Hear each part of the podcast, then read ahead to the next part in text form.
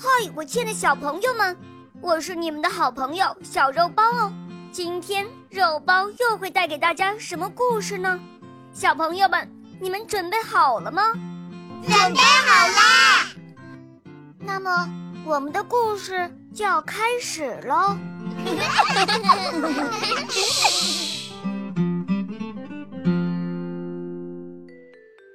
假话国王子和真话国公主，播讲肉包来了。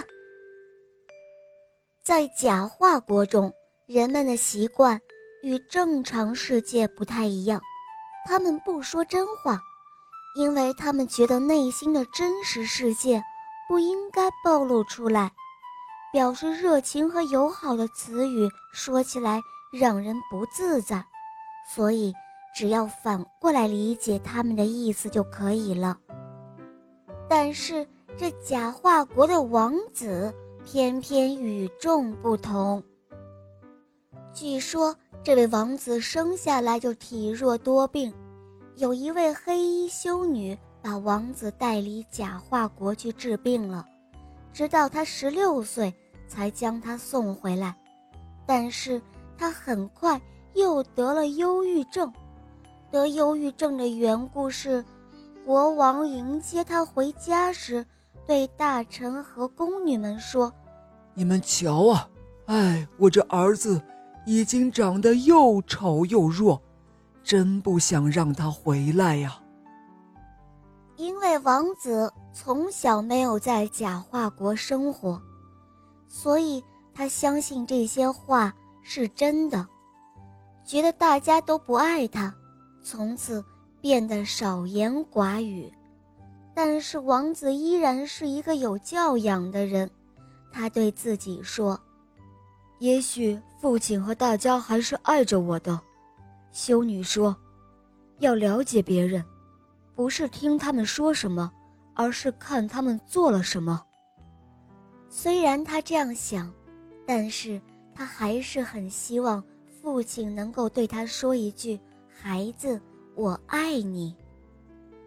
国王整日里看到王子闷闷不乐，却不明白原因出在哪里，他就心想，也许找一位王妃陪伴王子，王子就会好起来的。有很多很多漂亮的姑娘都满心期望着王子能够选中自己，但是口头上。还是要说出表示不情愿的话来，而这个时候，有一位叫做茉莉的姑娘，她有着大眼睛、黑头发，她被当作犯人一样的抓了起来。她是一名旅行者，旅店的老板给她带来了食物，她却出言不逊。她说：“老板真是一个善良可爱的家伙。”还打包了老板的金银财宝，扬言说以后会偿还的。老板带着他来到王宫，国王详细的听了事情的经过，国王大怒道：“哼，把他拉到最好的监狱，享享清福去吧。”假话国就是这样的，他说把他拉到最好的监狱，享享清福去。其实这意思反过来，就是拉出去砍头得了。王子看到这一切，他赶忙制止，说道：“等一下，亲爱的父亲，让他当我的王妃吧。”这时，那位叫茉莉的姑娘忙说道：“哦，对不起各位，请让我解释一下，我和我的养母在路上遇到盗贼，失散了。”误打误撞到了这里，只是想借一些钱回去找我的母亲。我真的会还钱的，请相信我。哦，我相信你，只是我们的臣民和其他地方不大一样。王子说着，露出了微笑。他终于找到一个能够正常和他沟通的人了。国王看到儿子终于露出难得的笑容，瞬间也就默认了此事。但是第二天，茉莉带着王子的宝珠消失得无影无踪，只留下了一张字条，上面是这样写的：“亲爱的王子，宝贝，我先借走了，以后我会还给你的。”国王安慰王子说：“哦，亲爱的孩子，其实这个问题很严重。”王子回过身来，抱住了父亲。他说：“他的行为违背了他的诺言，我要抓他回来问罪。”亲爱的父亲，谢谢您安慰我，我爱您。国王心里感到一阵温暖，他试探地说：“亲爱的孩子，我也爱你，等着你归来。”当说完这句话的时候，国王感到好奇怪呀。原来说和做达成一致的时候，很多事情就会变得简单起来。他决定了以后在假话国推行说真话。王子就这样一路追寻着，他发现茉莉用财宝帮助了很多人，人人都在夸赞他。他在一家旅店找到了茉莉，跟他在一起的居然。是那位修女，那位黑衣修女。